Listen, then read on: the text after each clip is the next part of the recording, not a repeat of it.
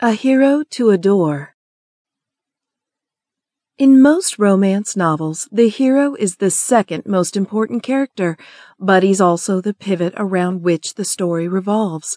Because he's central to the entire story, it's very important that he be a fascinating character, one the reader wants to learn more about. Falling in love. The hero must be someone the reader can picture herself loving, but we want her not just to fall in love with him, experiencing that dizzying, glorious rush of emotion. We want her to stay in love with him and to believe that the heroine will be truly happy with him forever. Therefore, our hero must have good qualities that will last through a lifetime.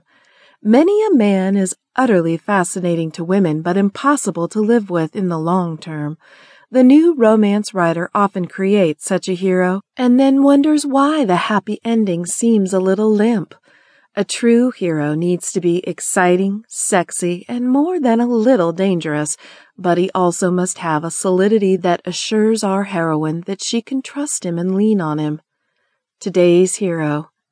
The hero of today's books, whether they're contemporary stories or set in a historical period, has responded to the desires of modern women by becoming more verbal, more tender, and more vulnerable than the romantic hero of a decade or two ago. He probably doesn't feel any more emotion than men ever have, but he is more comfortable expressing what he feels. He is more likely to take a hands on role in child raising or in the chores of daily life. He can show his flaws, he can ask for emotional support, and he can display a sense of humor. The strong and silent type still exists in the pages of the romance novel, but the reader is confident that under that tough exterior shell he's the sort of man she could love. The wounded hero.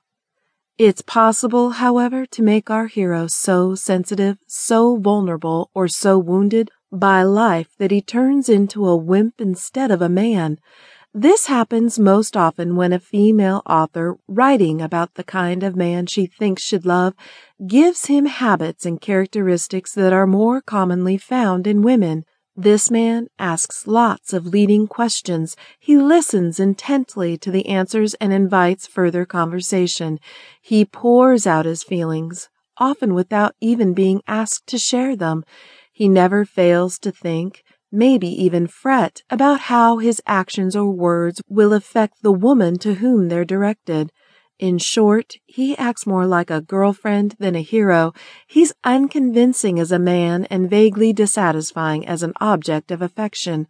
It's also frighteningly easy to make our hero look like a fool.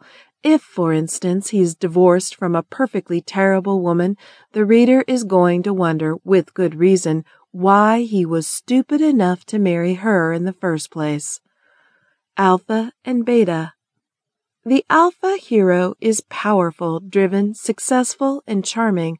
The beta hero is playful and relaxed, but no less successful and no less charming. Both are equally welcome in today's romance fiction, though some lines are more suitable for one or the other. Each has his advantages and can be a good hero. Often the most attractive heroes display a combination of alpha and beta characteristics. A go getter who's out to change the world between 9 to 5. He then comes home and plays with the kids, helps with homework, and tucks them in. Now that's a hero. The hero's reasons. The hero's actions, whatever they may be, must be backed up by appropriate motivation. He doesn't stand in the way of the heroine getting what she wants or needs just to be nasty. He always has a good reason why he must prevent her from succeeding in her quest. His reasons must be explained somewhere in the story, though often the reader isn't allowed a good look at the causes of his behavior until near the end of the book. However, even if the hero isn't talking about why he feels as he does, his motivation will affect all of his actions throughout the story. A main character who interferes in the heroine's life without adequate and believable cause isn't behaving like a hero. He looks instead like a control freak or a potential stalker, possessive and perhaps even malicious.